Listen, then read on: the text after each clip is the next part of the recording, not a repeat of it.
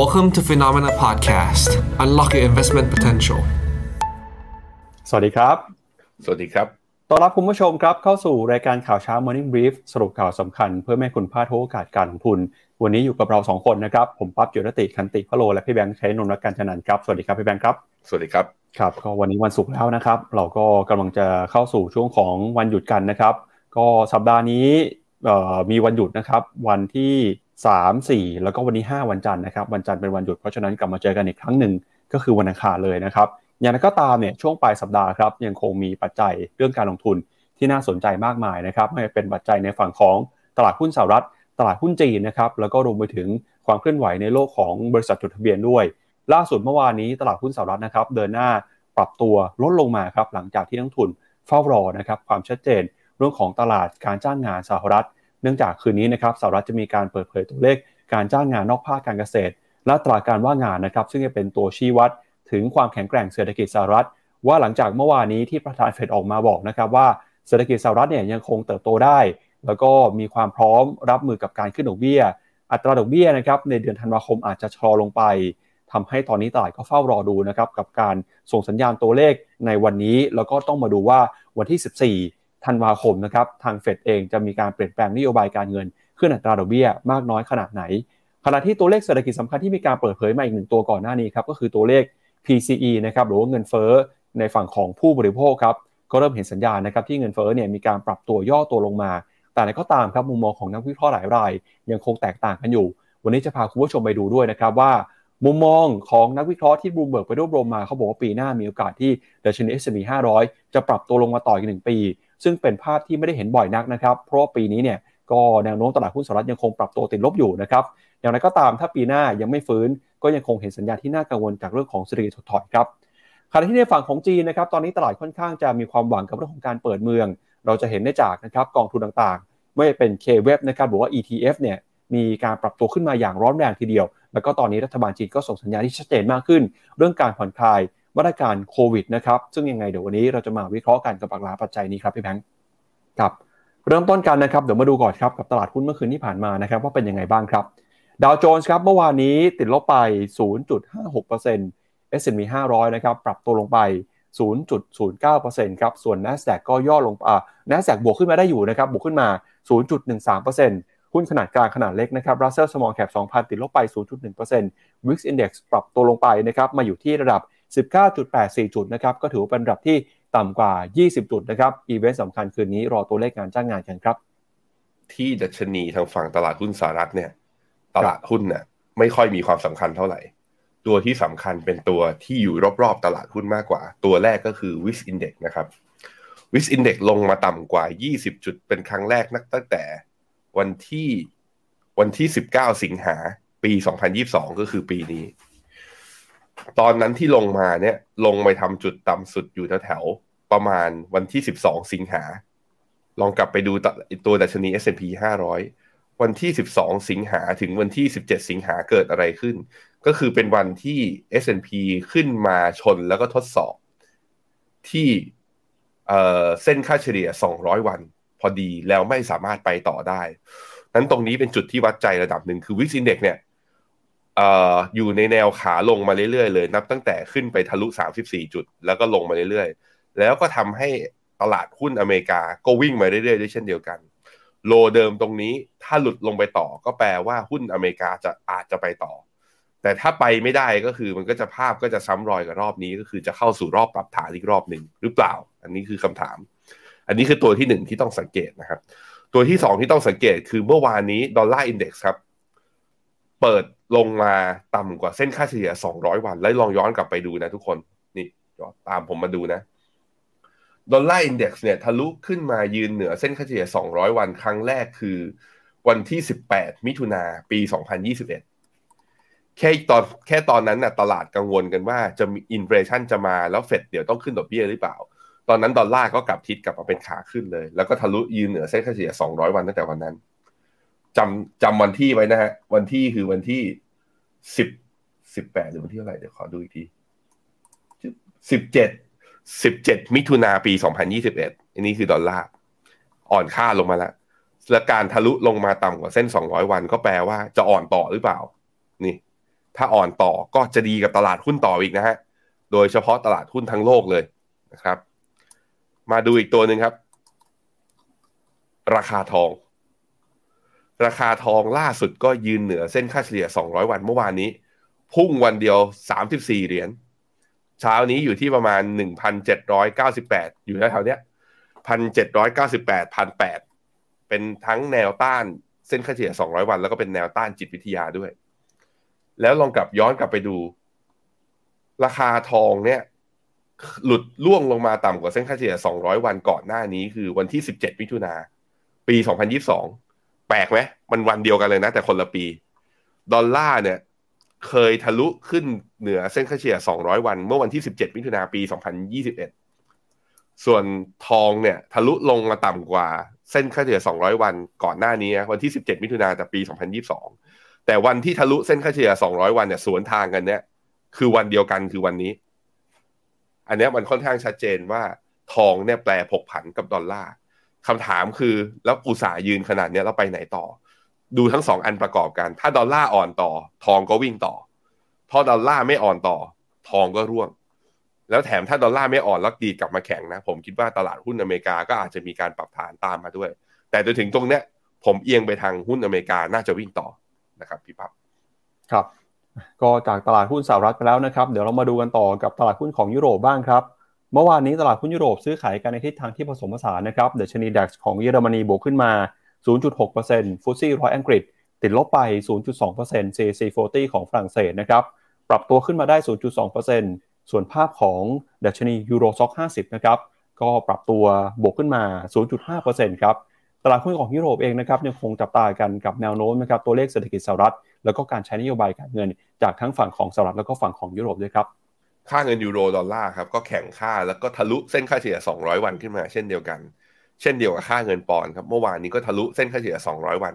ขึ้นมาเหมือนกันเพราะนั้นวิกฤตที่กังวลกันวนกันพอบอลยูสูงสูงสูงสูงมีเงินไหลออกไหลออกเยอะๆ ตอนนี้หายไปหมดแล้วนะ หายไปหมดแล้ว ต่อปอนด์ต่อดอลลาร์เนี่ยทำจุดต่ำสุดไว้แถวแถวๆเมื่อวันที่ 26 กันยาที่ 1.03 วันนี้ 1.22 ขึ้นมาร่วมๆเกือบ 20%นะแป๊บเดียวเองน่าสนใจมากๆนะครับ ในขณะที่กราฟของตัวหุ้นยุโรปผมใช้ตัว Euro Stoxx 600นะฮะ ดีดขึ้นมาตอนนี้ต้องรอไปรอลุ้นที่ฟิโบนัชชี61.8อยู่ที่ระดับ451คิดเป็น upside จากราคาปิดของเมื่อวานนี้ ก็คือบวกต่ออีกประมาณ 1.7%ตรงนี้เป็นแนวต้านสำคัญ ถ้าผ่านไม่ได้ก็จะมีการย่อลงมา มีการปรับฐานก่อน ซึ่งการปรับฐานอาจจะเป็นแค่ healthy correction นะปรับเพื่อขึ้นต่อก็ได้ เพราะว่าถ้า sentiment จากทางฝั่งอเมริกา และดอลลาร์ยังอ่อนอย่างเงี้ยจะเป็นประโยชน์แล้วก็เอื้อสนับสนุนให้หุ้นทั้งโลก โดยเฉพาะที่ไม่ใช่เป็นหุ้นอเมริกาเนี่ยน่าจะกลับมาบวกได้นะครับครับมาดูต่อครับที่ตลาดหุ้นเอเชียเปิดตลาดมาในช่วงเช้าวันนี้นะครับส่วนใหญ่ก็มาจากความคาดหวังฮะตอนนี้เนี่ยสัปดาห์นี้เราเห็นตลาดหุ้นจีนปรับตัวขึ้นมาได้ต่อเนื่องนะครับจากความคาดหวังว่า รัฐบาลจีนจะผ่อนคลายมาตรการควบคุมโควิด แล้วก็มีการเปิดเมืองเปิดประเทศนะครับ อย่างไรก็ตามครับ แรงขายแรงซื้อที่เกิดขึ้นมาตลอดทั้งสัปดาห์วันนี้อาจจะเห็นแรงเทขายทำกำไรไปบ้าง เพราะว่าตลาดหุ้นญี่ปุ่นเปิดมาวันนี้เริ่มติดลบไปแล้วนะครับนิกเกิ225 ติดลบไป 1.5%ออสเตรเลียนิวซีแลนด์ก็ปรับตัวลงมาเช่นกัน เมื่อวานนี้หุ้นจีนบวกขึ้นมาได้มากกว่า 1.5%นะครับเดี๋ยวรอดูตัวเลขกันอีกครั้งหนึ่งในช่วงเช้านี้ฮั่งเส็งฮ่องกงเมื่อวานนี้บวกขึ้นมา 0.7%เวทไต้หวันนะครับวันนี้เปิดมาแล้วบวกขึ้นมาเกือบ1%ฮะ หุ้นไทยเมื่อวานนี้บวกขึ้นมาได้ค่อนข้างดีทีเดียวครับดัชนีเซ็ตอินดี x บวกขึ้นมาได้ 13 จุดนะครับ มาปิดที่ระดับ 1,648 จุด โดยมีแรงหนุนสำคัญมาจากหุ้นของเดลต้านะครับ หุ้นของเดลต้าตัวเดียวส่งผลต่อดัชนีประมาณ 9 จุดเลยทีเดียวครับ แล้วก็ตลาดหุ้นของเกาหลีใต้นะครับเช้านี้เปิดมาติดลบนะครับ หุ้นของอินเดียหุ้นของเวียดนามเมื่อวานนี้ก็ยังสามารถรักษาระดับนะครับ ปรับตัวบวกขึ้นมาได้อยู่ อินเดียบวก 0.2 เวียดนามติดลบไป 0.6นะเดี๋ยวเช้านี้อาจจะเห็นแรงเทขายทำกำไรออกมาบ้างในหุ้นเอเชียครับครับพี่แบงค์ใน YouTube นะครับเหมือนเสียงหายไปนะครับ ที่น่าสนใจคือค่าเงินเยนต่อดอลลาร์พี่ปับ๊บนี่ครับให้ดูกราฟ กลับมาแข่งค่าแล้วนะ กลับมาแข่งค่าแล้ว ไม่ต้องใช้นโยบายการเงินอะไร คือไม่ต้องใช้เงินทุนสำรองมาแทรกแซงอะไรด้วย ไปเป็นไปตามกลไกตลาด ผมคิดว่า BOJ เห็นแล้วอย่างนี้แล้วก็อาจจะเคกระบาลตัวเองนิดนึงว่าแหม รอบนั้นไม่น่าใช้เงินทุนสำรองไปพยุงเลย ถ้ารู้ว่านะเทรนด์ของการขึ้นดอกเบี้ยของอเมริกาอยู่ดีมันจะกลับมาว่าชะลอจากคำพูดของคุณโจโรมโพเวลเนี่ยทำให้ทิศทางของดอลลาร์เนี่ยเปลี่ยนทันที น่าสนใจคือเส้นค่าเฉลี่ย 200 วัน ซึ่งเป็นแนวรับสำคัญเนี่ย อยู่แถวๆประมาณ 134 ตอนนี้อยู่ที่ 135 เหลืออีกประมาณ1เขาเรียก1เยนต่อดอลลาร์เท่านั้นก็จะทะลุกลับลงมา จะเป็นเหมือนตัวดอลลาร์หรือเปล่าก็ต้องมาดูนะครับ การที่เยนมาแข็งค่านะตอนนี้ แล้วก็บวกกับตลาดหุ้นอเมริกา เมื่อเมื่อคืนนี้เนี่ย ทั้งดาวโจนส์และ S&P 500 มีการปรับฐานเนี่ยก็เลยทำให้นิเคอิเช้านี้ร่วงด้วย แต่ผมคิดว่านิเคอิเช้านี้ที่ร่วงเนี่ยน่าจะเป็นเรื่องของตัวค่าเงินเยนแข่งค่าด้วยอีกส่วนหนึ่งเพราะต้องใหญ่ต้องยอมรับว่าหุ้นของญี่ปุ่นส่วนใหญ่เนี่ยก็เป็น รายได้มันไม่ได้มาจากค่าเงินเยนอย่างเดียวแล้วเป็นรายได้มันมาจากสกุลอื่นๆ พอค่าเงินเยนแข่งค่าอย่างนี้ก็อาจจะมีผลกับสินค้าส่งออกของเขาด้วย นักลงทุนก็เลยมีการ take profit ออก แล้วก็ถ้าดูนะ ตัวนิเคอีอย่างที่บอกไปว่าขึ้นมาทดสอบฟิบอนัชชี61.8 ของรอบนี้เนี่ยสี่ห้ารอบที่ผ่านมาถึงขึ้นไปก็เป็น false signal สองรอบก่อนหน้านี้ที่ชนขึ้นมาก็ไม่ผ่าน รอบนี้ก็ชัดเจนแล้วว่าเหมือนจะไม่ผ่านแล้วก็เข้าสู่รอบปรับฐานอีกทีหนึ่ง นะฮะเพระนั้นก็รอกันหน่อยสำหรับตัวญี่ปุ่น ไปดูที่ห่างเสงครับ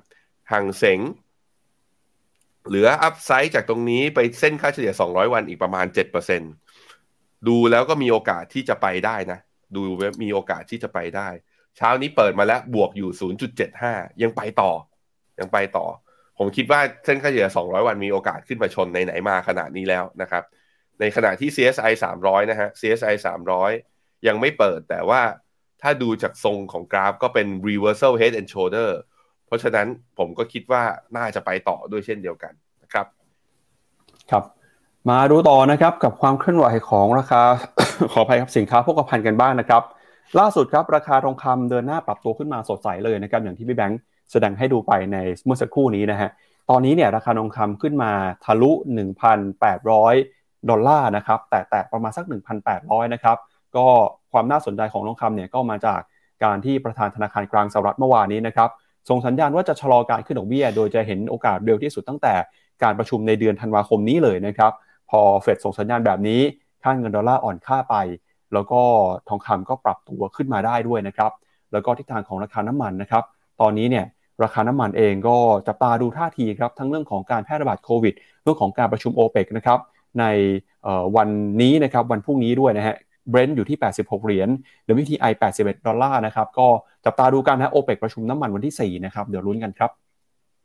ครับผม ก่อนจริง ๆ แล้วมีน่าสนใจสิอะไปดูกราฟน้ำมันก่อน ให้ดูกราฟน้ำมันนะ เด้ง rebound ขึ้นมาได้สามวันทำการติดเช้านี้ trade อยู่ที่ประมาณ 81 เหรียญ buy signal จาก MACD เกิดแล้วเพิ่งเกิดวันนี้ เหมือนจะมีโอกาสไปต่อ ล่าสุดเมื่อวานนี้ผมดูมี Goldman Sachs ออก paper เขาบอกว่ามองน้ำมันนะ อาจจะกลับไปแตะร้อยสิบอีกครั้งนึงโอ้โห Goldman Sachs เอาแรงเลย พี่ปั๊บร้อยสิบคือตรงนี้นี่ เอางั้นเลยเหรอโกลแมนแซกบอกว่ามีความเป็นไปได้ที่กลุ่มโอเปกเนี่ย จะออกมาตรการในการหยุดการร่วงของราคาน้ำมัน ด้วยการลดกำลังการผลิตสร้างสมดุลในตลาด ก็คือวันที่สี่ธันวาเนี่ย ซึ่งจะทำให้น้ำมันเนี่ยกลับมาเป็นขาขึ้นอีกครั้งหนึ่งอะเดี๋ยวเรามารอดูกันว่าเป็นยังไงนะฮะถ้าดูจากกราฟก็เป็นไปได้ ตอนนี้เพราะว่า MACD ตัดขึ้นมาเป็น buy signal แล้ว แล้วก็ลงไปทดสอบโลเดิมอะแล้วก็เริ่มเด้งทันที ทั้งตัว blend แล้วก็ทั้งตัว WTI เลย ส่วนตัวทองมีคนถามเข้ามาตั้งแต่รายการยังไม่บอกเลยนะ ยังไม่ออกเลยบอกว่านี่ คุณสลันถามว่า บอกทีครับว่าราคาทองจะขึ้นจะลงผมคิดว่าดูจากทรงของต้องมันดูทองอย่างเดียวไม่ได้ ผมขออนุญาตนะ ย้ายมาดูดอลลาร์ ระยะสั้นทองอาจจะย่อถ้าดอลลาร์กลับมาแข็ง แต่ถ้าดอลลาร์กลับมาแข็งรอบนี้เราไม่สามารถผ่านเส้นค่าเฉลี่ย200 วันได้ ใครมีทองอยู่ซื้อเพิ่ม แล้วก็ใครยังไม่มีนะ เปิดลอง ผมคิดว่ามีโอกาสที่ทองจะทะลุพันแปดขึ้นมารอบนี้เนี่ยถ้าดูเป็นกรอบยาวๆ ถ้าเชื่อว่าดอลลาร์อ่อน แล้วก็เฟดจะเริ่มลดสปีดของการขึ้นดอกเบี้ยนะ ก็มีแนวต้านถัดไปคือ 1,843 ก็คือขึ้นได้จากจากตรงนี้อีกประมาณ 40 เหรียญทีเดียวนะครับ อะพี่ปั๊บครับ ครับ ก็เดี๋ยวเรามาดูกันนะครับกับแนวโน้มครับเรื่องของการแพร่ระบาดโควิดในจีน ซึ่งเป็นปัจจัยสำคัญนะครับที่ส่งผลต่อความมั่นใจของตลาด แล้วก็ช่วงนี้เนี่ยเราก็ติดตามกันอย่างใกล้ชิดนะครับถึงตัวเลขผู้ติดเชื้อของจีนครับเราก็จะเริ่มเห็นว่าตอนนี้นะครับจีนค่อยๆมีความพยายามนะครับจะผ่อนคลายมาตรการควบคุมโควิดในหลายพื้นที่นะครับเดี๋ยวมาดูกันหน่อยครับว่าตอนนี้เนี่ยแนวโน้มนโยบายเรื่องของการคุมโควิดในจีนเป็นยังไงบ้างนะครับ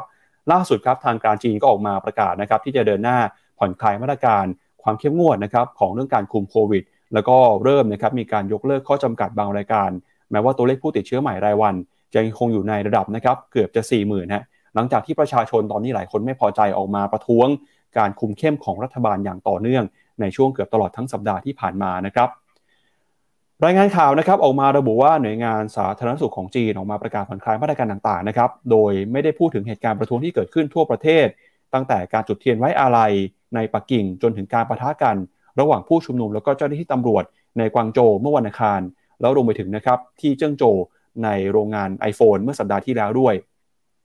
โดยการชุมนุมประท้วงทั่วจีนครั้งนี้นะครับก็ถือว่าเป็นการประท้วงแสดงออกทางการเมืองครั้งใหญ่ที่สุดในจีนแผ่นดินใหญ่ นับตั้งแต่ที่ประธานาธิบดีสีจิ้นผิงเข้ามาดำรงตำแหน่งผู้นำในวาระที่3นะครับแล้วก็เป็นการประท้วงที่เกิดขึ้นท่ามกลางความกังวล ว่าเศรษฐกิจของจีนกำลังจะชะลอตัวลงมานะครับจากรอบหลายสิบปีที่ผ่านมาด้วย แม้ว่าตัวเลขผู้ติดเชื้อของจีนนะครับจะยังคงใกล้แต่ระดับ 40,000 อยู่ แต่ช่วงวันถึง 2 วันที่ผ่านมา รองนายกรัฐมนตรีของจีนนะครับคุณซุนชุนหลานที่ดูแลเรื่องของโควิดก็ออกมาระบุว่า ความสามารถของไวรัสนะครับในการก่อให้เกิดอาการป่วย ได้อ่อนตัวลงมาแล้ว ซึ่งก็ถือเป็นสัญญาณที่ดีนะครับที่ผู้ที่มีอำนาจออกมาพูดแบบนี้ โดยรองนายกรัฐมนตรีของจีนนะครับออกมาระบุว่าประเทศจีนกำลังเผชิญกับสถานการณ์ที่มีงานเพิ่มมากขึ้น แล้วก็การป้องกันการควบคุมการแพร่ระบาดเนี่ยยังคงมีงานที่รออยู่ขณะเดียวกันนะครับความสามารถในการก่อโรคของไวรัสโอมิครอนก็อ่อนตัวลงไป มีคนได้รับวัคซีนจำนวนมากขึ้น แล้วก็ประสบการณ์ด้านการควบคุมโควิดของจีนก็เพิ่มขึ้นมาขนาดนี้นะครับ ก็เลยดูเหมือนว่าจะเป็นการส่งสัญญาณที่ดีครับว่ารัฐบาลจีนอาจจะค่อยๆ ผ่อนคลายมาตรการควบคุมโควิดลง นอกจากนี้นะครับก็เรียกร้องให้มีการเพิ่มประสิทธิภาพ เรื่องของนโยบาย การตรวจการติดเชื้อ แล้วก็การรักษาอาการป่วยการเฝ้าระวังอาการด้วยนะครับหลังจากเกิดเหตุการณ์ประท้วงครับในช่วงสัปดาห์ที่ผ่านมา เราก็เริ่มเห็นนะครับว่ามีเจ้าหน้าที่ท้องถิ่นอย่างน้อยใน 7 เขตอุตสาหกรรมของจีน ที่อยู่ไม่ไกลจากฮ่องกงนะครับได้มีการประกาศยกเลิกคำสั่งล็อกดาวน์หนึ่งในนั้นนะครับก็ยังคงอนุญาตให้โรงเรียน เปิดทำการเรียนการสอนในห้องเรียนได้ตามปกติ รวมไปถึงนะครับอนุญาตให้พัฒคาร แล้วก็ร้านนะครับธุรกิจต่างๆ กลับมาเปิดทำการได้ครั้งหนึ่งแล้ว นอกจากนี้นะครับในชุมชนซึ่งอยู่ในปักกิ่งนะครับเจ้าหน้าที่ก็อนุญาตให้ผู้ติดเชื้อเนี่ยที่มีอาการป่วยอ่อน สามารถกักตัวที่บ้านได้แล้วนะครับขณะที่เพื่อนบ้านของผู้ติดเชื้อเองเนี่ยแล้วก็ผู้อยู่อาศัยนะครับที่อยู่ 3 ชั้นเหนือห้อง แล้วก็ใต้ห้องของผู้ติดเชื้อ ก็ได้รับคำแนะนำนะครับให้ทำการกักตัว เฝ้าระวังอยู่ที่บ้านเท่านั้น ไม่ต้องไปศูนย์กักตัวของรัฐบาลกลางแล้วนะครับ ซึ่งทั้งหมดนี้ก็ถือเป็นการผ่อนคลาย อย่างมีนัยสำคัญเมื่อเปรียบเทียบกับกฎล็อกดาวน์ที่เคยประกาศใช้ในช่วงต้นปีที่ผ่านมา ที่บอกนะครับว่าทุกคนเนี่ยถ้าหากว่ามีการสัมผัสหรือว่าในพื้นที่มีผู้ติดเชื้อ ทุกคนต้องถูกกักตัวในบ้าน เป็นเวลาหลายสัปดาห์เลยนะครับแม้ว่าจะมีพบผู้ติดเชื้อเพียงแค่คนเดียวก็ตาม ซึ่งเป็นสัญญาณที่ดีตลาดก็กลับมามีความหวังนะครับ ขณะที่เมืองฉงชิ่งครับเจ้าหน้าที่ก็เริ่มอนุญาตนะครับ ให้ผู้ที่มีการใกล้ชิดกับผู้ติดเชื้อนะครับฝักกักตัวเฝ้าระวังที่บ้านได้เช่นกัน อย่างเจิ้งโจเนี่ยก็บอกว่าร้านอาหารพัตคารก็กลับมาเปิดได้แล้วนะครับ ซึ่งตอนนี้ครับ IMF นะครับยังคงเฝ้าระวังแล้วก็เตือนถึงความเสี่ยงเศรษฐกิจจีนอยู่ หลังจากที่มีการตรวจพบการแพร่ระบาดใหม่ IMF บอกนะครับว่าในอนาคตอันใกล้นี้เนี่ยเศรษฐกิจจีนอาจจะซบเซาลงไปมากกว่าที่เคยคาดการเอาไว้ ซึ่งเรื่องนี้แหละครับก็จะเป็นเรื่องที่สร้างความน่ากังวลให้กับตลาด แต่ตอนนี้พอ รัฐบาลจีนส่งสัญญาณออกมาดีแบบนี้นะครับ ตลาดก็ค่อยๆเริ่มกลับมามีความหวังอีกครั้งหนึ่งแล้วครับ เปิดพร้อมประกอบกับตัว CSI 300 นะครับ ผมเจอข่าวหนึ่งที่น่าสนใจว่า ก็มีมันมีหลายทฤษฎีแหละว่า จีนทำไมไม่ยอมผ่อนคลายสักที แล้วก็มีข่าวออกมาว่าแบบว่าทางรัฐบาลจีนเองก็ออกข่าวว่ามันมีกลุ่มคนจำบอกว่าที่ไม่ประสงค์ดีกับรัฐบาลที่พยายามจะก่อวอร์ดการประท้วงครั้งนี้ เรารู้เรื่องจริงไม่หมดหรอกว่ามันเป็นยังไง แต่สิ่งหนึ่งที่เห็นก็คือว่าถ้าจีนยังล็อกดาวน์อย่างนี้ไปเรื่อยๆเนี่ยเสียประโยชน์ผลประโยชน์ทางเศรษฐกิจแน่ๆกิจกรรมทางเศรษฐกิจลดลง export ลดลงอันนั้นภาพในภาพใหญ่เราเห็นอย่างนั้น ล่าสุดผมเห็นข่าว อย่างที่เรารู้กันว่าไต้หวัน Semiconductor เนี่ยถูกคุณโจไบเดนเชิญให้ไปตั้งโรงงานที่อเมริกาถูกไหมพี่ปั๊บครับ แล้วพอโรงงาน Foxconn ซึ่งเป็นตัวผลิต chipset ที่จะเอามาใส่ข้างในตัว iPhone 14 Pro เนี่ยคือมีการปิด เพราะว่าก็ต้องกักไอ้พนักงานที่อยู่ข้างในโรงงาน แล้วดำเนินสายการผลิตไม่ได้เนี่ย ก็ทำให้คาดการณ์ว่ายอดการผลิตของ iPhone เนี่ยจะลดลงไปดูราคา Apple ก็ร่วงลงในช่วงที่ผ่านมา ก็ร่วงลงมา แต่ราคา Apple ก็ดีดกลับมา อย่างเมื่อวันพุธเนี่ยบวกกลับขึ้นมาได้ 4.8%จากคุณเจอโรมพาวเวลนะ คำจากคุณเจอโรมพาวเวลบอกว่าชะลอขึ้นดอกเบี้ยหุ้น tech ควิ่งกันหมดเลย เมื่อวานนี้ก็บวกต่ออีก 0.19%สิ่งที่เห็นก็คือ TSMC บอกว่าเตรียมจะปรับโรงงานสายการผลิตที่ไปตั้งที่สหรัฐเนี่ย ตอนแรกจะผลิตชิปเซ็ตขนาดประมาณ 5 นาโนเมตร ย้ายแล้วเขาบอกว่าเป็นความต้องการจากตัว Apple เองว่าอาจจะย้ายฐานการผลิตที่สำคัญสำคัญตัวเทคโนโลยีใหม่ๆเนี่ยกลับมาอยู่ที่สหรัฐ โดยให้ไอตัวโรงงานที่สหรัฐเนี่ยผลิตชิปขนาด 3 นาโนเมตรแทน ผมคิดว่าเป็นสิ่งที่จีนก็ไม่อยากเห็นภาพคือ อยากให้เศรษฐกิจโลกโดยเฉพาะสหรัฐในบริษัทในสหรัฐพยายามพึ่งพาเขาอยู่ ตอนนี้พอมันเกิด trade war แล้วมันเกิดความตึงเครียดแบบนี้มากขึ้นเรื่อยๆ มันก็แปลว่ากลุ่มทุนเอง หรือนโยบายทางการค้าเองก็พยายามจะตีตัวออกห่างจากจีนมากขึ้น ซึ่งก็ต้องไปรอดูกันไปดูหุ้นไต้หวัน Semiconductor หน่อย ไต้หวัน Semi หุ้นไต้หวัน Semiconductor ที่ อ่า ขึ้นมา test เส้นค่าเฉลี่ย 200 วัน เมื่อวานนี้ยังไม่ผ่าน เช้า เช้านี้เปิดมาลบประมาณ 0.9 แต่ว่าก็อาจจะเกิดจากตัวสาเหตุคือทดสอบแนวต้านสำคัญ แล้วยังไม่ผ่าน แต่ก็จะเห็นว่าหุ้น TSMC ก็เริ่มดีดกลับขึ้นมา ก็เริ่มรับข่าวเรื่องการเรียกว่าเรื่องการดำเนินสายการผลิตใหม่ข้างในสหรัฐด้วยเหมือนกันนะครับ พอเดี๋ยวพาคุณผู้ชมไปดูต่อนะครับ แล้วสถานการณ์ที่เกิดขึ้นในตอนนี้เนี่ยตัวเลขผู้ติดเชื้อของจีนนะครับเป็นยังไงบ้าง แล้วเราจะเห็นว่าความกังวลเนี่ยสะท้อนผ่านตลาดการลงทุนยังไงนะครับ ถ้าดูจากข้อมูลตัวเลขผู้ติดเชื้อล่าสุดนะครับ ก็มีการรายงานกันหลังจากขึ้นไป แต่ใกล้เคียงระดับนะครับ เกือบจะ 40,000รายเนี่ยนะครับ ตอนนี้ก็ค่อยๆลงมา เหลืออยู่ที่ประมาณ 36,000 37,000นะฮะ ตอนนี้ก็อยู่ที่ประมาณสัก35,000นะครับ จากการรายงานตัวเลขวันล่าสุดนะครับ ส่วนพื้นที่ที่มีผู้ติดเชื้อเนี่ยยังคงอยู่ในหลากหลายพื้นที่ของจีนนะครับไม่ว่าจะเป็นซินเจียงเซี่ยงไฮ้กวางตุ้ง ปักกิ่งเฮอหนานฉงชิ่งนะครับหลายเมืองครับโดยพองยิ่งในฝั่งของฉงชิ่งเนี่ยมีการรายงานตัวเลขผู้ติดเชื้อ เพิ่มมากขึ้นมาเรื่อยๆนะครับในช่วงวันทำการที่ผ่านมา แล้วก็อีกที่หนึ่งคือกวางตุ้งนะครับประมาณสัก 7,000 ถึง 8,000 รายเลยทีเดียวครับ แล้วก็ตอนนี้นะครับรัฐบาลจีนเองก็พยายามจะควบคุมนะครับการแพร่ระบาดด้วยการใช้มาตรการไม่เป็นการกักตัวนะครับ นะว่าตอนนี้เนี่ยรัฐบาลจะบอกว่าคนที่เดินทางมาจากต่างประเทศ หรือว่าคนที่มีความเสี่ยงสัมผัสใกล้ชิดผู้ติดเชื้อ เวลากักตัวจะลดลงไปแล้วก็ตามนะครับแต่พอมีการแพร่ระบาดจริงเนี่ยมาตรการล็อกดาวน์ก็ยังคงใช้อยู่ เพราะฉะนั้นครับมาตรการโควิดซีโร่ภาพหลักยังไม่เปลี่ยนไป แต่ในรายละเอียดปีกย่อยอาจจะลดลงไปบ้าง ซึ่งตลาดก็เริ่มมองว่าเป็นทิศทางที่ดีขึ้นนะครับแล้วก็ตอนนี้ครับพอมีความคาดหวังเรื่องของการเปิดเมือง จะเห็นว่า เศรษฐกิจนะครับธุรกิจแล้วก็หุ้นต่างๆ ที่เกี่ยวข้องกับกลุ่มท่องเที่ยวพัฒนาคารร้านอาหาร โรงภาพยนตร์ แล้วก็หุ้นที่เกี่ยวข้องกับเครื่องดื่มนะครับตอนนี้ปรับตัวขึ้นมาได้ค่อนข้างดีทีเดียวฮะก็เริ่มเป็นตัวที่สะท้อนนะครับว่าตลาดเนี่ยเริ่มกลับมาอยู่ในโหมดที่เปิดรับความเสี่ยง มีการเข้าไปลงทุนนะครับหุ้นในกลุ่มที่เกี่ยวข้องกับการเปิดเมืองมากขึ้นด้วยครับพี่แบงค์ครับผมครับไปดูหน้าต่อไปฮะครับอ่าแล้วก็นอกจากนี้นะครับสิ่งที่เห็นอย่างชัดเจนเลยครับก็คือ เม็ดเงินครับที่ไหลเข้ามาในตลาดหุ้นจีน ผ่านการซื้อหุ้นจีนผ่านกองทุนต่างๆเนี่ยนะครับถ้าไปดูครับกองทุน ETF ที่ลงทุนในดัชนีหุ้นจีนนะครับไม่ใช่เป็น K-Web ฮะหรือว่ากองทุน ETF ตัวอื่นเนี่ยก็จะเห็นนะครับว่าตอนนี้มี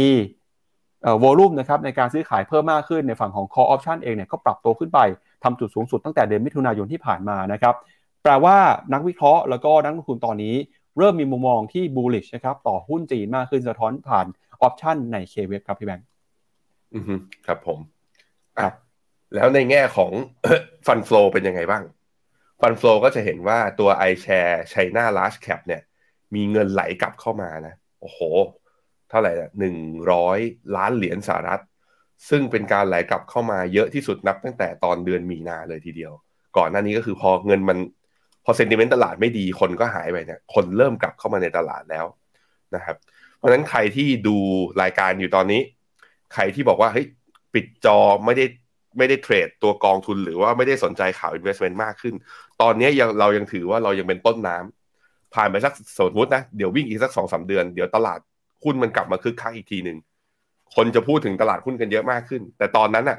มันก็จะแพงกว่าณวันนี้แล้ว เพราะฉะนั้นก็ดีแล้วนะฮะที่เรายังติดตามมาอยู่ แล้วก็เรียกเรียกเรียกเพื่อนๆกลับกันมากันกลับกันขึ้นมาด้วยนะครับไปดูในแง่ valuation ครับที่บอกว่าตอนนี้มันยังต้นน้ำอยู่ก็เรื่องนี้ MSCI China เนี่ยเมื่อเทียบกับหุ้นโลก ซึ่งเราเอามาให้ดูหลาย ๆ ครั้งนะ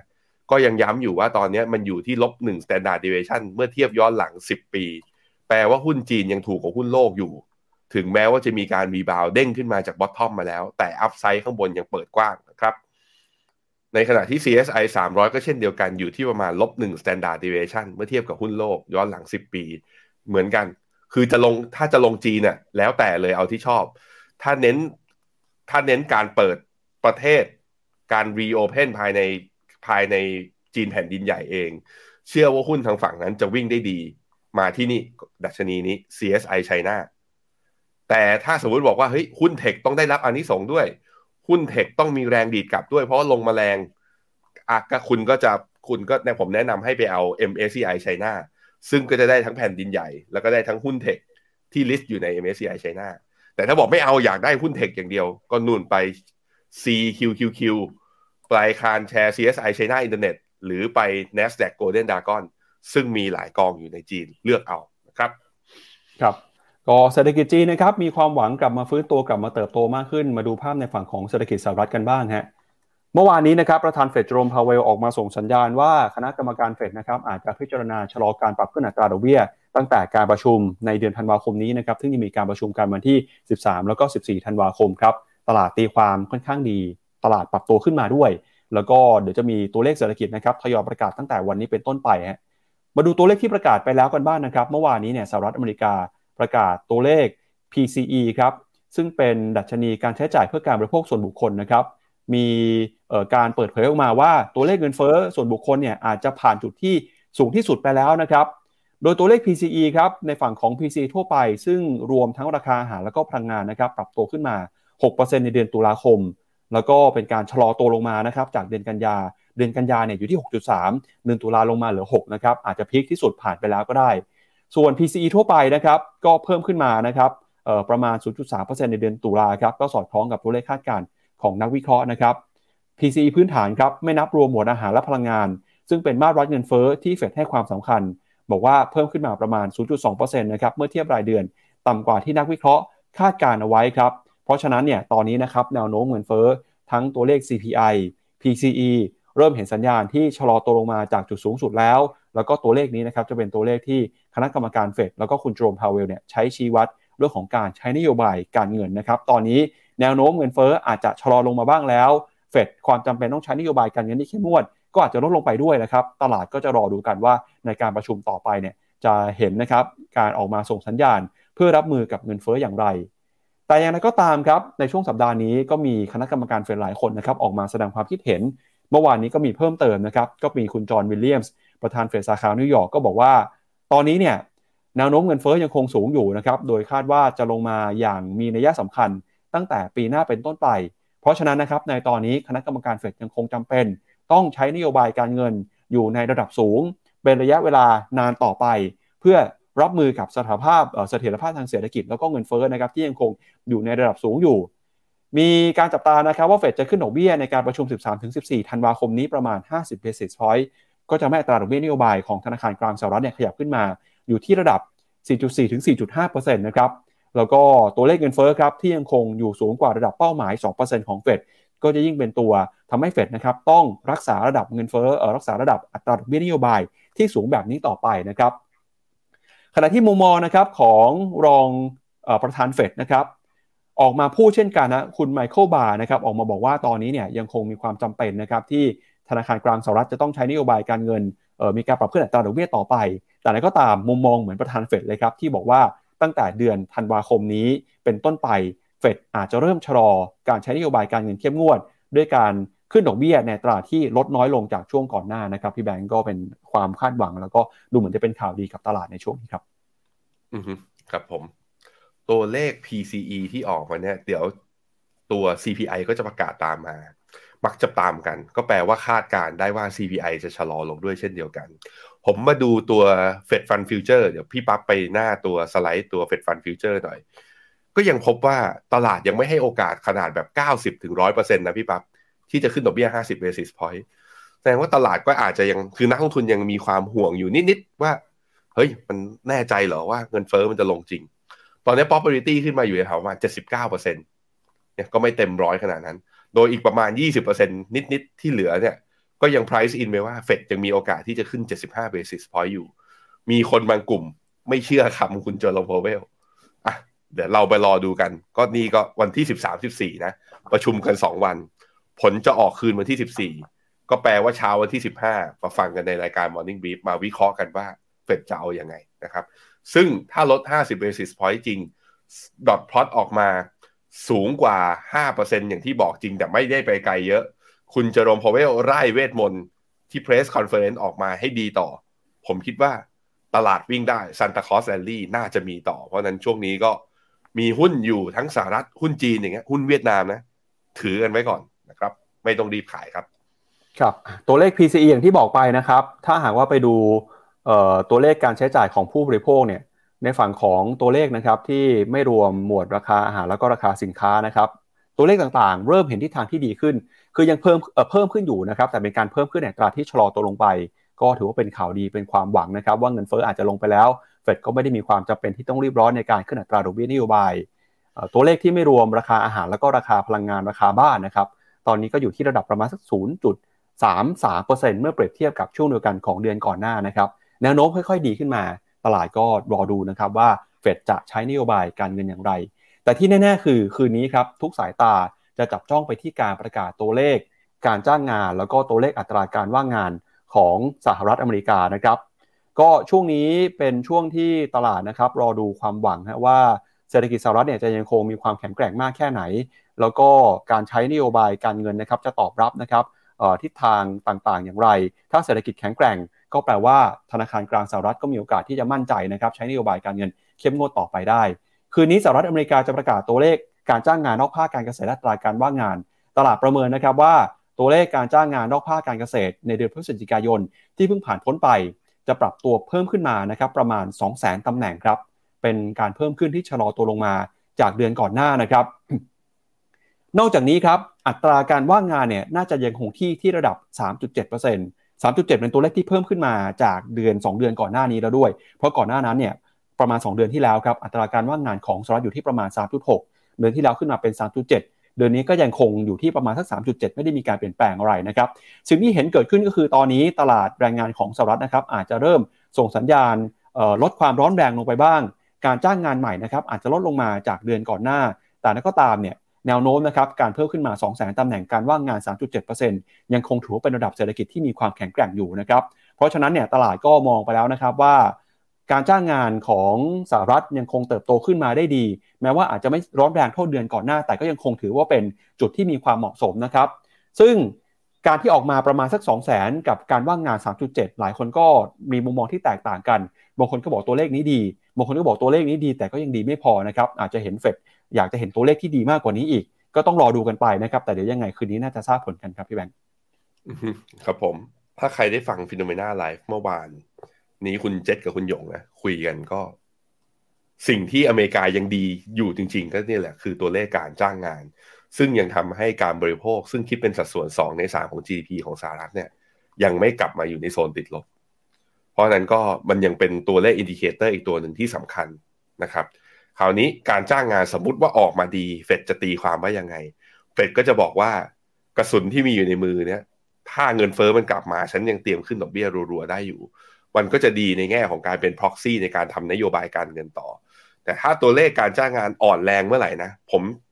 ตัวผมมาเชื่อเลยว่า ตัวเลขการจ้างงานแย่นะ ตลาดจะวิ่งได้อีก คุณอาจจะงงว่าเอาเศรษฐกิจดูไม่ดี คนจะกำลังจะตกงานทำไมตลาดจะวิ่ง เพราะตลาดจะตีความทันทีว่า เฟดจะไม่กล้าขึ้นดอกเบี้ยเร็วแล้วหลังจากนี้ เพราะ Impact ต่อเศรษฐกิจและต่อคนแรงงานเนี่ยมันเกิดขึ้นแล้วนั้นไม่ว่ามองในมุมไหน ตัวเลขออกมาทางไหน ตอนนี้ตลาดมักตลาดจะขอตีความในแง่ที่เป็นบวก ในแง่ที่คือซื้อแล้วขึ้นอะไปก่อนในช่วงนี้ครับ ครับงั้นเดี๋ยวเราพาคุณผู้ชมไปดูกันฮะว่า ในเมทริกซ์นะครับที่ชี้วัดการจ้างงานตลาดแรงงานของสหรัฐมีอะไรที่เราจะต้องมาดูกันบ้างนะครับตัวเลขแรกที่จะดูกันก็คือ ตัวเลข non farm payroll หรือว่าการจ้างงานนอกภาคการเกษตรนะครับ ซึ่งก็ถือว่าเป็นสัดส่วนที่มีความสำคัญมาก คิดเป็นสัดส่วนประมาณ 2 ใน3นะครับของตลาดแรงงานสหรัฐทั้งระบบเลยฮะเดือนที่ผ่านมาคือเดือนตุลาครับมีอัตราการจ้างงานนอกภาคการเกษตรเพิ่มขึ้นมา 261,000 ตำแหน่ง ในเดือนนี้นะครับตลาดคาดว่าจะชะลอตัวลงไปเหลืออยู่ที่ประมาณ 200,000ตำแหน่ง ส่วนอัตราการว่างงานเนี่ยเดือนกันยานะครับอยู่ที่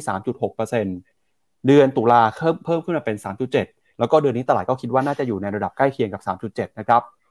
มาดูเพิ่มเติมครับ เศรษฐกิจสหรัฐตอนนี้ตลาดแรงงานมีความแข็งแกร่งแค่ไหน ถ้าไปดูตัวเลขในฝั่งมิติอื่นๆนะครับ ตัวเลขการจ้างงานตำแหน่งงานใหม่ที่เปิดหรือว่า job opening ฮะ ปรากฏว่าในเดือนล่าสุดเนี่ย job opening นะครับชะลอตัวลงมาฮะอยู่ที่ระดับประมาณ 10.33 ล้านตำแหน่งนะครับ อาจจะเป็นเพราะส่วนหนึ่งเนี่ยก็คือมีการจ้างงานเพิ่มขึ้นทำให้ตำแหน่งงานใหม่ก็เปิดน้อยลงไป แต่อย่างไรก็ตามนะครับ คนที่ว่างงานอยู่ตอนนี้ ถ้าอยากจะกลับเข้าไปทำงาน มีตำแหน่งงานที่รองรับอยู่นะครับ ถ้าดูข้อมูลสัดส่วนเนี่ยอัตราส่วนนะครับ คนว่างงานหนึ่งคนเศรษฐกิจสหรัฐตอนนี้มีตำแหน่งงานใหม่ที่เปิดพร้อมจะกลับเข้าไปทำงานอยู่ที่ประมาณ 1.7ตำแหน่ง ลดลงมาจากช่วงก่อนหน้านี้นะครับ ก่อนหน้านี้อยู่ที่ประมาณ 2ตำแหน่งกับคนว่างงาน1คนฮะอีกหนึ่งตัวเลขเพิ่มเติมครับ พอในช่วงเดือนที่ผ่านมานะครับ เราเห็นข่าวว่าหลากหลายอุตสาหกรรม รายได้ลดน้อยลงไป มีมาตรการรัดเข็มขัดมากขึ้น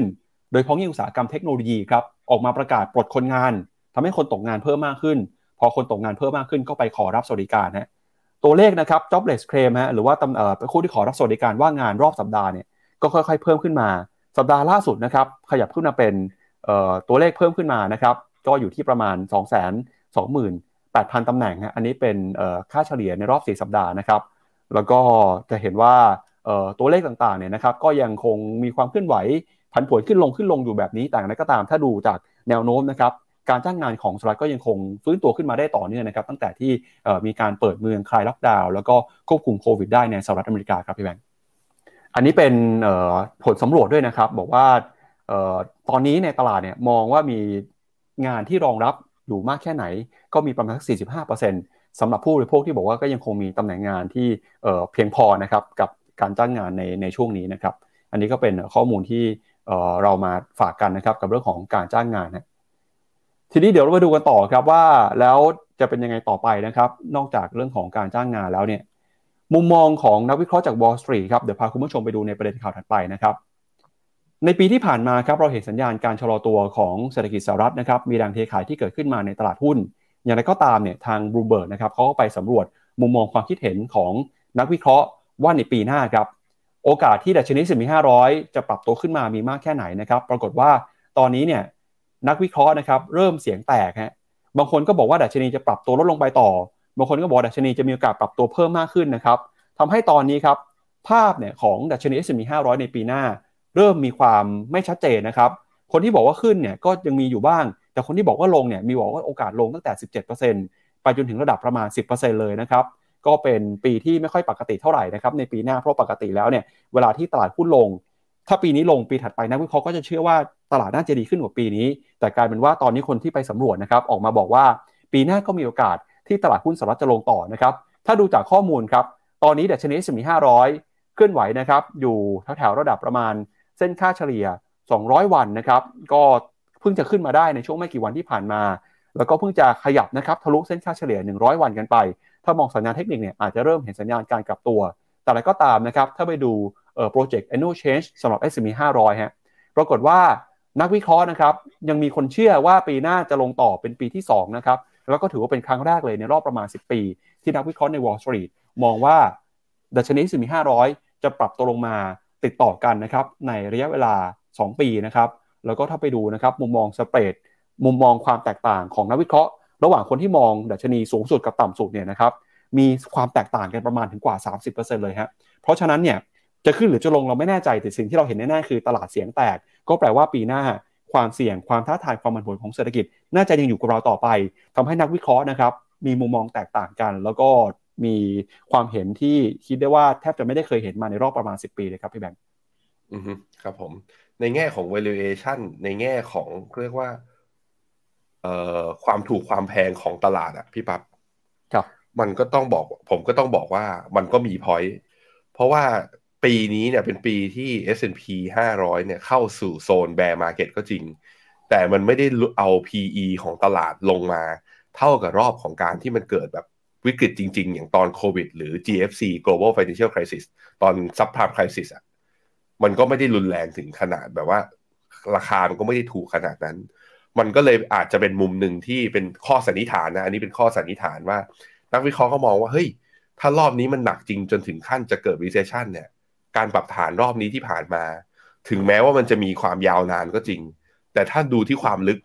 มันน้อยเกินไปหรือเปล่า มันตื้นเกินไปหรือเปล่า มันต้องลึกกว่านี้หรือเปล่า อันนี้คือสิ่งที่ตลาดคาดอยู่นะครับ คราวนี้ในแง่ของการเรียกความ concern หรือความกังวลเนี่ย พี่ปั๊บพี่ปั๊บเปิด ตัวสไลด์หน้า 33ถึง36 หน่อย ผมเพิ่งเพิ่ม จากไอตัวไลฟ์เมื่อวานนี้จากที่คุณเจษคุยกับคุณหยงไว้ ก็คือเป็นเขาเรียกว่าปัจจัยหนึ่งเลยที่สำคัญที่มีความเสี่ยงที่ตลาดหุ้นอเมริกา พี่ปั๊บต้องออกแล้วเข้าใหม่ ครับ ปัจจัยหนึ่งเลยที่ตลาดหุ้นอเมริกามีความเสี่ยงที่จะมีความผันผวนในปีหน้านั่นก็คือ recession รออยู่ข้างหน้าหรือไม่ ซึ่งมันมีประมาณเนี่ยเอามาประมาณสักสี่สไลด์เอามาให้ดู อะอันที่หนึ่งคือตัว leading indicators นะครับของตัว conference board เนี่ยที่เป็นตัวบอกสถานการณ์เศรษฐกิจของอเมริกาเนี่ยตอนนี้ปรับตัวลดลงมา 8 เดือนติดต่อกัน ซึ่งตัว Senior Director ของ Conference Board ก็บอกเองบอกว่ามันบอกว่าโอกาสความเป็นไปได้มาก ๆ ที่ Recession จะเกิดขึ้น อย่างรอบก่อนหน้านี้ที่มันเกิดขึ้นก็คือตอนปี 2020 ตอนเกิด Pandemic หรือย้อนกลับไปอีกวิกฤตอีกรอบหนึ่งที่ พอตัว LEI เนี่ยติดลบมา 8 หลังจากนั้นก็คืออเมริกาเข้า Recession จริงก็คือปี 2008 นะครับ ก็คือ global financial crisis อันนี้คือเหตุผลตัวที่ 1 L LEI บอกแล้วว่าเป็น leading indicator ตัวที่ 2 ครับ ราคาบ้านครับ หน้าต่อไปครับอะความเชื่อมั่นผู้บริโภคโทษทีอะนี่ความเชื่อมั่นผู้บริโภคนะตอนตอนนี้ก็คือ อยู่ในระดับต่ำมาก ต่ำ ต่ำที่สุดย้อนกลับไป โอ้โห ดูสิ ไปทำจุดต่ำสุดย้อนกลับไปถึงปีแถวๆปี1980อ่าตัว consumer confidence ตัวนี้รวบรวมโดย U U อ่า U of Michigan ซึ่งตัว unemployment rate เนี่ยอยู่ที่สูงมากนะ แต่ว่าตัวคือ อันนี้มันเป็นเรื่องที่ต้องงงงงระดับหนึ่งคือ อัตราการจ้างงานดี แต่คนมีความไม่มั่นใจค่อนข้างเยอะ แต่ว่าถ้าลองไปดูเนี่ยมันมีความไอตัวความไม่มั่นใจเนี้ยเป็น leading indicator ของไอตัว unemployment rate อีกทีหนึ่งนั้นเป็นไปได้ว่า unemployment rate ตอนนี้อยู่ในจุดที่เขาเรียกว่าดีเกินไปหรือเปล่า หลังจากนี้จะมีการ lay off มากขึ้นไหม อันนี้ก็เป็นจุดสังเกตนะครับอะดูหน้าต่อไปครับ อันนี้คืออะอันนี้คุยกันมาเยอะแล้วคือ inverted yield curve inverted yield curve คืออัตราผลตอบแทนพันธบัตรตัวยาว อัตราดอกเบี้ยนัดปัจจุบันนี้ต่ำกว่าตัวสั้น ตอนนี้ก็ติดลบอยู่นะฮะการติดลบในช่วงอดีตที่ผ่านมาเกิด recession ตามมาทุกครั้ง อันนี้ก็ชี้เหมือนกันว่า recession กำลังจ่อรออยู่ข้างหน้า ตัวสุดท้ายครับ ราคาบ้านครับ ราคาบ้านก็เป็น item ชั้นไอเป็น item ตัวใหญ่นะเพราะเวลาคนซื้อบ้านเนี่ยจะซื้อ เรียกว่าจะซื้อสินค้าและบริการอื่น ๆ เข้าตามมาก็ทำให้ พอมันมีการจับจ่ายใช้สอยมีกิจกรรมทางเศรษฐกิจ หมุนได้ก็ทำให้เศรษฐกิจมันยังเขาเรียกว่ามันยังหมุนต่อไปต่อได้เรื่อยๆ แต่พอราคาบ้านลดลงมันแสดงให้เห็นว่าคนชะลอการซื้อบ้าน เมื่อคนชะลอการซื้อบ้านและหลาย ๆ รอบของเศรษฐกิจอเมริกาในอดีตที่ผ่านมา ถ้าราคาบ้านลงคนชะลอการซื้อบ้าน มักจะตามมาด้วยคือการยุบตัวของตัวกิจกรรมทางเศรษฐกิจ ซึ่งก็จะมีความเสี่ยงที่จะเกิด recession ตามมาด้วย อันนี้ก็คือสีหน้าที่สะท้อนให้เห็นนะว่าเศรษฐกิจอเมริกามีความเสี่ยงอยู่ข้างหน้า เพราะนั้นมันจะผันผวนบ้าง ตอนนี้มันเราเอนจอยกันไปก่อนซานตาคลอสให้ของขวัญก็อะไปกันก่อน ส่วนปีหน้าเดี๋ยวเข้าปีใหม่ แล้วเดี๋ยวว่าว่ากันอีกทีหนึ่งนะครับครับปีหน้าจะเป็นยังไงนะครับ เดี๋ยวมาดูตัวเลขกันครับ อย่างที่บอกไปนะครับว่าตอนนี้เสียงนักวิเคราะห์เนี่ยแตกต่างกันพอสมควรฮะวันนี้นะครับดัชนีสมี500 ปิดไปอยู่ที่ระดับประมาณ 4,000 กับอีก 70 จุดครับ นักวิเคราะห์ในปีหน้านะครับมองว่าดัชนีตลาดหุ้นสหรัฐ S&P 500 เนี่ยจะเคลื่อนไหวเป็นยังไงบ้าง ก็มีตั้งแต่คนที่บอกสูงที่สุดเลยนะฮะคือ Deutsche Bank ครับบอกว่าปีหน้าจะปิดไปสิ้นปีอยู่ที่ 4,500 จุด คนที่มองต่ำที่สุดเนี่ยก็คือ BNP Paribas ครับบอกว่าจะปิดลงมา 3,400 จุดฮะก็แตกต่างนะครับ หรือว่าบางคนก็บอกอยู่ที่ประมาณนี้นะครับ 4,000 จุดนะฮะก็ถ้าปีนี้ติดลบแล้วเนี่ยปีหน้าตลาดก็มักจะคาดหวังว่าจะขึ้นมา แต่กลายเป็นว่าปีหน้าเนี่ยคนที่บอกจะขึ้น มีไม่เยอะนะครับ คนที่บอกว่าจะขึ้นปิดที่ระดับเกินกว่า 4,000 จุดเนี่ยมีประมาณ 1 2 3 4 เจ้า ประมาณ 5 เจ้าเองครับพี่แบงค์จากทั้งหมดนะครับที่เราไปรวบรวมกันมา 10 กว่าเจ้านะครับ ก็ไม่ค่อยได้เห็นนักวิเคราะห์เสียงแตกกันบ่อยขนาดนี้นะครับสำหรับตลาดหุ้นถ้าปีนี้ลงปีหน้าก็น่าจะขึ้นแต่ปีหน้านักวิเคราะห์บอกว่ายากครับมีหลายเรื่องที่รออยู่นะครับ อืมครับผม ครับ อันนี้เป็นมุมมองความถูกแพงครับไปดูกันหน่อยครับ ในแง่ valuation เนี่ย PE ของตัว S&P 500 เมื่อเทียบกับตัวหุ้นโลกนะแพงกว่าหุ้นโลกอยู่นิดนึงก็ PE ประมาณแถว 20 เท่า แต่ถ้าเทียบกับตัวเองเนี่ยในอดีตก็ต้องบอกว่าตัวเองตอนนี้ตัวเองต่ำลงมา แต่ว่าอย่างที่บอกไปครับ คือนักนักนักวิเคราะห์เขามองไงว่าเฮ้ยเศรษฐกิจกำลังจะชะลออยู่ข้างหน้า valuation ยังแพงอยู่เลย มันแปลว่ามีดาวไซด์หรือเปล่า มันก็มีคนคิดแบบนี้ แต่ผมมาเริ่มคิดแล้วว่า หรือมันจะเป็น recession อ่อนๆ มี recession นิดเดียวแล้วไป แล้วคือเศรษฐกิจอเมริกาสามารถกลับไปต่อได้เลยหรือเปล่า มันก็เลยทำให้นักลงทุนส่วนหนึ่งก็ยังมีความมั่นใจ แล้วก็กลับเข้ามาซื้อใน S&P 500ณตอนนี้ แต่ถ้าเทียบไอ้วงกลมสีเขียวนี่คืออะไร วงกลมสีเขียวคือโซนของตลาดหุ้น ที่ทั้งถูกกว่าตัวเองในอดีต และถูกกว่าเพื่อนบ้านอื่น ๆ ที่อยู่ในโลกณวันนี้ มีใครบ้างก็คือจีน 3 ตลาดเลยฮะอ่า MSCI China จีน H share แล้วก็ CSI 300 ส่วนที่ถูกกว่านี้นะก็คือเวียดนาม ที่ถูกกว่าเวียดนามลงไปอีกคือ Euro Stock 600นะครับอันนี้ก็คือมองในมุมของ metric ที่เป็นเรียกว่าดูตัว historical PE ดูที่ Z-score นะครับ ตอนนี้ S&P 500 อยู่ที่ second quartile นะ quartile ที่ 2 ก็อยู่ในโซนที่เรียกว่า PE แพงกว่าหุ้นโลก แล้วก็แพงกว่าตัวเอง เซ็ตอยู่ตรงไหน เซ็ตเราอยู่ใกล้ ๆ กับหุ้นโลกนะ พี่ปั๊บถ้าดูจากตรงนี้ เซ็ตเราไม่ถูกไม่แพงก็คือเกาะๆกันไป ส่วนพวกโซนถูกที่อยู่ที่คอทายที่3ด้านล่างเนี่ยซ้ายล่างเนี่ยก็เนี่ยจีน เอเชีย เวียดนามประมาณนี้นะครับ ครับอะเดี๋ยวเราไปดูกันต่อครับกับประเด็นของคุณอีลอนมัสกันบ้างนะครับทวิตเตอร์ของอีลอนมัสช่วงนี้เนี่ยก็ทวิตข้อความเรื่องราวต่างๆ มากมายเลยนะฮะทวิตล่าสุดเนี่ยเป็นเรื่องนี้ครับพี่แพงคือเขาเขาไปแสดงความยินดีกับทีมชาติญี่ปุ่นนะครับ ที่เมื่อวานนี้ก็ ชนะเออสเปนนะครับ แล้วก็ผ่านเข้ารอบไปได้ใช่ไหมครับ ใช่ครับครับแต่อันนี้ไม่เกี่ยวกับเรื่องที่เราจะคุยกันฮะเราจะเราจะไปดูว่า Twitter มีอยู่เมื่อวานนี้มีอยู่ทวิตหนึ่งคุณอีลอนมัสเขาไปทวิตนะครับเขาบอกว่าตอนนี้เนี่ยเออเขามาเรียกร้องครับให้เฟดนะครับ ต้องลดดอกเบี้ยครับเขาบอกว่าตอนนี้มีโอกาสที่เศรษฐกิจสหรัฐจะถดถอยอย่างรุนแรง เพราะฉะนั้นนะครับ ถ้าหากว่าเศรษฐกิจถอยกำลังเข้ามาแล้วเฟดเนี่ยพยายามจะ ใช้นโยบายการเงินเข้มงวดมากขึ้น แบบนี้สถานการณ์จะมีแต่เลวร้ายลง เพราะฉะนั้นนะครับเขาก็เรียกร้องให้เฟดมีการปรับลดอัตราดอกเบี้ยลงมาในทันทีเลย เพื่อที่ไม่ให้เกิดปัญหานะครับเศรษฐกิจที่รุนแรง ตอนนี้นะครับเขามีความสนใจหลายเรื่องมากครับตั้งแต่เรื่องของเศรษฐกิจเรื่องของฟุตบอลนะครับเรื่องของ Twitter แล้วก็ล่าสุดเนี่ยก็มีเรื่องของเทคโนโลยีด้วยฮะล่าสุดนะครับมีการออกมาทวิตข้อความอีกหนึ่งเรื่องครับก็คือเรื่องของ Neuralink ฮะซึ่งเป็นบริษัทนะครับผลิตชิปเซตโดยเขาบอกนะครับว่า ชิปเซตเนี่ยที่จะใส่สมองมนุษย์นะครับที่พัฒนาโดยบริษัทที่ชื่อว่า Neuralink เนี่ยจะสามารถเริ่มทดสอบในมนุษย์ได้ในอีก 6 เดือน หลังจากที่พลาดกำหนดการเดิมมาแล้วก่อนหน้านี้นะครับชิปเซตนี้ก็มีวัตถุประสงค์ในการพัฒนาขึ้นมาเพื่อช่วยในการสั่งการของสมองนะครับแล้วอาจจะช่วยให้ผู้ที่พิการทางสมอง สามารถเคลื่อนไหวหรือสื่อสารได้ ก็เป็นความหวังนะครับ ก็จะเห็นว่าความสนใจที่หลากหลายเนี่ยก็นำไปสู่การพัฒนานวัตกรรมต่างๆ มากมาย แต่อะไรก็ตามนะครับคนที่เป็นผู้ถือหุ้นหรือว่าคนที่ติดตามลงทุนในทั้งเทสลา แล้วก็บริษัทอื่นที่เขาเข้าไปเกี่ยวข้องอาจจะปวดหัวกันสักหน่อยเพราะว่าการที่เขาออกมาพูดแบบนี้มันส่งผลต่อความเคลื่อนไหวของราคา แล้วก็ความมั่นใจของตลาดนะครับรวมไปถึงเรื่องของเทคโนโลยีต่างๆ ด้วยก็อาจจะมีความสับสนเกิดขึ้นด้วยครับพี่แบงค์อืมครับผมครับอย่างที่บอกนะผมย้ำอีลอนมัสปิดทวิตเตอร์ตัวเองซะแล้วกลับไปทำงานเทสลานะฮะเพราะผมถือเทสลาอยู่ไม่ใช่อะไรครับ หุ้นจะได้ขึ้นขึ้น ครับ ชวนให้แบงค์อ่านคอมเมนต์คุณผู้ชมกันหน่อยฮะแล้วเดี๋ยวไปดูกันว่าเศรษฐกิจไทยนะครับมีประเด็นไหนน่าสนใจบ้างแล้วก็รวมถึงหุ้นไทยด้วยนะครับเริ่มต้นเดือนธันวาคมจะมีประเด็นอะไรครับหุ้นไทยก็ยืนเหนือเส้นค่าเฉลี่ย 200 กลับมาได้อีกครั้งหนึ่งนะ ผมอยากเห็น 1675 ดูท่าทางแล้วน่าจะเห็นแล้วอาจจะทะลุด้วยนะฮะเดี๋ยวมาว่ากัน วันนี้ก็เป็นอีกวันหนึ่งที่ทุกคนเข้ามาคึกคักนะครับ คุณวีวินก็บอกว่า เข้าเวียดนามสามไม้แล้วแหมมาเลย มุมมองเวียดนามกับจีนยังไปต่อครับ คิดว่ายังไปต่อนะครับ คุณกฤษณากรบอกว่าดีใจเห็น Wix Index นะ ไม่ใช่ WIT VIX นะครับ ต่ำกว่า 20 แล้วใช่ ดี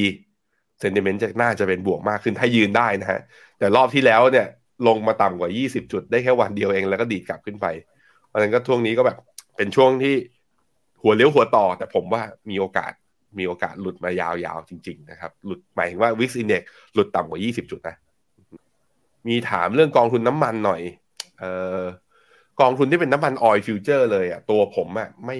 ไม่ถนัดจริง ๆ ไม่ชอบนะครับ ถ้าผมจะเล่นกองทุนน้ำมัน ผมจะไปซื้อกองทุน จะแนะนำกองทุนที่ลงทุนในหุ้นกลุ่มพลังงาน ซึ่งถ้าเป็นหุ้นกลุ่มพลังงานโลกที่ราคาพอจะวิ่งกับตัวราคาน้ำมันดิบอะเราแนะนำตัว KT Energy จากบลจกรุงไทยนะครับ กองทุนทองแนะนำตัวไหนไหม ผมเห็นมีคนถามมาเรื่องกองทองสองตัวพอดีอันนี้เราแนะนำตัวนี้ของ SCB Go นะครับ SCB เนี่ยเขาก็จะมีกอง Go อยู่ 2 ตัว ซึ่งไปลงในกองแม่อันเดียวกันคือ SPDR Go Trust ที่เป็น ETF Go อันหนึงกับ Go ที่มี H ข้างหลังคือ Go ที่แบบป้องกันความเสี่ยง ตอนนี้ค่อนข้างชัดเจนว่าบาทแข็ง บาทแข็งแปลว่าถ้าเราลงกองแบบไม่ป้องกันความเสี่ยง ให้ทองวิ่งให้ตายยังไงมาร์กทูมาเก็ตกลับมาก็จะโดนเขาเรียกว่า โดน loss gain ไอเราโดนโดน FX loss นั้นถ้าอยากได้ประโยชน์จากการที่ราคาทองวิ่งตรงๆ โดยที่ไม่สนใจ FX ก็ไปใช้ตัวที่เป็นตัว hedge ค่าเงิน เราแนะนำ SCB Gold Hedge นะครับคุณกุ๊กไก่ ถ้าดอลลาร์อ่อนจะส่งผลดีต่อ SET50 บ้างไหม กลุ่ม infrastructure จะได้ประโยชน์อย่างไร เอ่อ โทษทีครับ เอ่อสำหรับดอลลาร์อ่อนน่าจะดีกับ สินทรัพย์เสี่ยงทั่วโลก โดยเฉพาะหุ้นทางฝั่งเอเชีย เพราะว่าทุกครั้งที่ดอลลาร์อ่อนมักจะมีเงิน fund flow เนี่ยไหลออกจากตัวอเมริกาเข้าไปลงทุนในประเทศอื่น ๆนะครับ เพราะฉะนั้นผมคิดว่ามันไม่ได้มีประโยชน์แค่หรือว่าได้ส่งผลบวกแต่เฉพาะไทยน่าจะส่งผลต่อบวกต่อเอเชียในภาพรวมนะครับ มี คุณจารบีบอกว่าตอนนี้ติดกองจีนอยู่ลบประมาณ 13 ราคานี้ถือต่อไปได้ไหมได้ครับ ราคาที่ถืออยู่นี้อยู่โซนไหนลบหนึ่ง standard ใช่ตอนนี้อ่า MSCI China เนี่ยอยู่ต่ำกว่าลบหนึ่ง standard ตัว CSI 300 อยู่แถวๆลบหนึ่ง standard พอดี ถ้าจะดีดกลับขึ้นไปที่ค่าเฉลี่ย average ก็แปลว่ามีอย่างน้อยๆ ก็ต้องมี upside อยู่ที่ประมาณสัก 15 ถึง 20%อยู่ที่ประมาณนี้นะครับ มีกองทุนหุ้นไทยแบบ active แนะนำไหมเอ่อแนะนำกองที่อยู่ใน Finnomena Pick ของเราคือ TSF Tisco s c i e n t i c Fund นะครับ ลองไปดูตัวนี้ ก็เขา Universe ของเขาคือก็จะถือหุ้นค่อนข้างคอนเซนเทรตหน่อย เลือกได้ทั้งหุ้นใหญ่ทั้งหุ้นเล็ก แต่ส่วนใหญ่ก็จะเป็นหุ้นใหญ่ในพอร์ตแต่ถ้าเป็นกองหุ้นเล็กเนี่ยตัวส่วนตัวกองที่ผมชอบนะก็จะมี 2 กองคือ UTSME กับ ASP อ่าไอตัว Asset Plus ตัว Small Cap นะครับ Small Mid and Small Cap นะครับอะอันสุดท้ายครับ UGIS ขีด N เข้าเก็งกำไรราคาดอกเบี้ยระยะยาวได้ไหม เนี่ย เราคอคือ ผมกับคุณเจษอะเชื่อเหมือนกันว่าเฮ้ยตราสารหนี้ระยะยาวมันควรเอาเข้าพอร์ตพอได้นะ ปรากฏว่าแป๊บเดียวอะอะกลับมาดูที่หน้าจอผม bond yield สหรัฐพี่ปั๊บดูดิ แป๊บเดียวลงมาสามจุดห้าเดือนที่แล้วนะ ตอนสิ้นเดือนตุลาเรายังเห็นทะลุ 4.2 อยู่เลย แป๊บเดียวมันลงมา 3.5 มันก็เลยทำให้ความน่าสนใจในแง่ของ carry yield อะ มันลดลงมาเกือบเกือบเกือบเกือบเปอร์เซ็นต์หนึ่งทั้งทางที่เฟดยังขึ้นดอกเบี้ยอยู่ แต่ผมคิดว่าตรงจุดนี้ยังพอได้ มันยังพอคือไอ้ยิวของพวกก็ไอ้หุ้นกู้เอกชน พวกระดับ investment grade อะยังพอจะแบบว่ายังพอจูงใจอยู่ เพราะฉะนั้นยังพอเข้าได้อยู่ แต่ไม่ได้อาจจะแบบไม่ได้จูงใจหรือน่าสนใจเท่ากับเมื่อเดือนที่แล้วนะครับ ครับโอเคครับผมคำถามครับพี่แบงค์ถามยุโรปฮะยุโรปยังเข้าได้ไหมครับ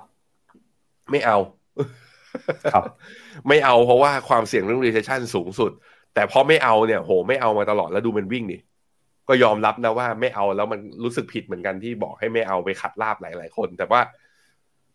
เอ่อถ้าจะถือต่อมันเป็นเหตุผลเรื่อง valuation เท่านั้นเลย หุ้นยุโรปตอนนี้ตัวยูโรซ็อกหกร้อย PE ถูกมาก ๆ ถูกกว่าทั้งจีนถูกกว่าทั้งเวียดนามด้วย แต่ในแง่ของเรื่องเงินเฟ้อเนี่ยยังอยู่ระดับสูงนะ ถึงแม้เจอจุดสูงสุดไปแล้ว แต่โดนเงินเฟ้อเขาอยู่ที่10%แปลว่าสปีดของการขึ้นดอกเบี้ยของ ECB เนี่ยจะไม่เหมือนกับเฟดเฟดเนี่ยกำลังจะชะลอแล้วแต่ ECB อาจจะยังจำเป็นต้องเร่งขึ้นดอกเบี้ยหรือเปล่า สิ่งนี้เราไม่รู้ว่าตลาดจะ price in แล้วจะมีผลทำให้ตลาดหุ้นน่ะปรับตัวลงในช่วงไหนของของช่วงเวลานี้ แต่ว่าช่วงนี้ตลาด enjoy เพราะเฟดกำลังชะลอการขึ้นดอกเบี้ย แต่รอบมันเดี๋ยวเดี๋ยวพอ ECB ขึ้นดอกเบี้ยรัวๆเนี่ยมีความเสี่ยงเรื่อง recession ผมคิดว่าตอนนั้นตลาดจะ price in เรื่องนี้แล้วมีการปรับฐานตามมาเพราะนั้น รอหน่อยนะครับครับมีคำถามมาจากทางห้องคลับเฮาส์ครับก็ถามว่าวันนี้ดูย้อนหลังได้หรือเปล่า พอดีวันนี้ทีมงานไม่ได้ไปตั้งให้สามารถฟังย้อนหลังได้นะครับ อาจจะผิดพลาดไปคุณผู้ชมคุณผู้ฟังนะครับ สามารถกลับเข้าไปดูย้อนหลังได้ที่ YouTube ของ f i n o m e n a นะครับ พิมพ์ข้อความแล้วก็เกิดกดมาก็จะเจอเลยรายการของเรานะครับ ตอนนี้ยังมีหลายคนที่นิยมฟังอยู่ในคลับเฮาส์นะฮะก็ติดตามกันได้นะครับกับ YouTube ของ f i n o m e n a ด้วยนะครับ มาดูประเด็นข่าวสำคัญต่อไปครับคือเรื่องของสหรัฐบ้างที่จะเริ่มมีการตัดสินใจสำคัญเกี่ยวกับเศรษฐกิจไทยนะครับกระทรวงพาณิชย์ของสหรัฐเนี่ยวันนี้ครับเขาเตรียมจะเปิดเผยผลการตัดสินใจว่า จะมีการเรียกเก็บภาษีนำเข้า ในฝั่งของอุปกรณ์พลังงานแสงอาทิตย์หรือว่าแผงโซลา่าจากประเทศในอาเซียนนะครับซึ่งประกอบไปด้วยไทย มาเลเซีย เวียดนาม แล้วก็กัมพูชาหรือเปล่า โดยก่อนหน้านี้นะครับกระทรวงพาณิชย์ของสหรัฐเนี่ยก็มีการตรวจสอบก่อนหน้านี้ว่า แผงโซลาเซลล์จากทั้ง 4 ประเทศนะครับมีส่วนช่วยให้จีน หลีกเลี่ยงมาตรการด้านภาษีจากสหรัฐ ซึ่งถ้าหากว่าพบว่ามีความผิดจริง อาจจะมีการเรียกเก็บภาษีย้อนหลังสูงถึง 250%เลยทีเดียวนะครับก็ถือว่าเป็นประเด็นสำคัญนะครับที่ส่งผลต่อกลุ่มที่เกี่ยวข้องกับการผลิตแผงโซลาเซลล์ในบ้านเรานะครับเพราะฉะนั้นวันนี้เรื่องนี้ต้องจับตากันด้วยฮะขณะที่ฝั่งของตลาดหุ้นไทยนะครับหลังจากที่เราเข้าสู่เดือนธันวาคมมา 1 วันนะครับหุ้นไทยตอนนี้เนี่ยเริ่มมีความหวังในการปรับตัวเพิ่มมากขึ้น มุมมองของโบรกเกอร์นะครับก็บอกว่ามีโอกาสที่หุ้นไทยเนี่ยจะขึ้นไปแตะระดับ 1,700 จุดนะครับในเดือนนี้โดยมี 3 ปัจจัยสำคัญ ไม่เป็นเรื่องของเงินเฟ้อนะครับที่ผ่านจุดสูงสุดไปแล้ว การส่งสัญญาณชะลอการขึ้นดอกเบี้ย ของธนาคารกลางสหรัฐ แล้วก็เรื่องของจีนนะครับที่ผ่อนคลายมาตรการล็อกดาวน์แต่สิ่งสำคัญที่กดดันบรรยากาศการลงทุนของตลาดนะครับก็คือเรื่องของการเก็บภาษีขายหุ้นครับล่าสุดนะครับรัฐมนตรีว่าการกระทรวงการคลังออกมายืนยันครับว่า การเก็บภาษีขายหุ้นจะไม่กระทบต่อภาพรวมของตลาด แล้วก็จะสร้างความเป็นธรรมนะครับในระบบ โดยระบุอัตราการจัดเก็บภาษีที่ 0.11%เนี่ยถือว่าเป็นดับที่ใกล้เคียงกับประเทศในเอเชีย แล้วก็โดยรวมนะครับจะมีภาระรวมอยู่ที่ประมาณ 0.22%เมื่อเสียภาษีแล้วนะครับไม่ต้องนำไปคำนวณรายได้ชำระภาษีปลายปีเพิ่มเติมด้วย ก็เดี๋ยวมารอดูกันนะครับว่า ตลาดหุ้นไทยจะตอบรับกับกระแสต่างๆ อย่างไร ความหวังสิ้นปีจะปิดไปพันเได้หรือไม่ แล้วก็เรื่องของการเก็บภาษีจะกดดันบรรยากาศการทุนแค่ไหนครับพี่แบงค์ อันนี้ก็เป็นข่าว ในประเทศที่เรามาฝากกันครับ ผมไปดูตลาดหุ้นสหรัฐเอ้ยตลาดหุ้นไทยกันหน่อยนะครับเมื่อกี้ไม่ได้ดูโทษทีครับตอนที่รีวิวตลาด S&P ไอ้ไม่ใช่เมื่อผมจะไปตลาดสหรัฐอยู่ตอนนี้ใจผมเนี่ยไปคิดไปถึงหุ้นอเมริกาว่าจะเอาอย่างไงอยู่ดีนะฮะอะไปดูหุ้นไทยฮะหุ้นไทยเบรกตัวเส้นค่าเฉลี่ย 200 วันมาตั้งแต่วันพุธนะ เมื่อวานนี้ดีดขึ้นมาอีกประมาณ 13 จุด ขึ้นมารอบนี้เนี่ย จะไปที่ไหนต่อ ผมดู high เดิมของรอบของการ rebound เมื่อตอนเดือนสิงหา ตอนนั้นอยู่ที่ประมาณหนึ่งพันหกร้อยเจ็ดสิบคิดว่าเดือนธันวาเนี่ยควรไปถึง แต่ถ้ามันวิ่งแรงระดับวันละประมาณสิบจุดสิบจุดอย่างนี้เรื่อยๆนะ ผมว่าจะเห็นหรือเปล่าพันเจ็ดอะ ปีนี้จะเห็นหรือเปล่า น่าสนมากๆนะครับ แล้วก็ buy signal จาก MACD นั้นเกิดขึ้นแล้ว RSI วิ่งขึ้นมารอบนี้ก็ยังไม่ได้เข้าอยู่โซน overbought ก็แปลว่า ก็แปลว่ายังมีโมเมนตัมระยะสั้นยังพอไปต่อได้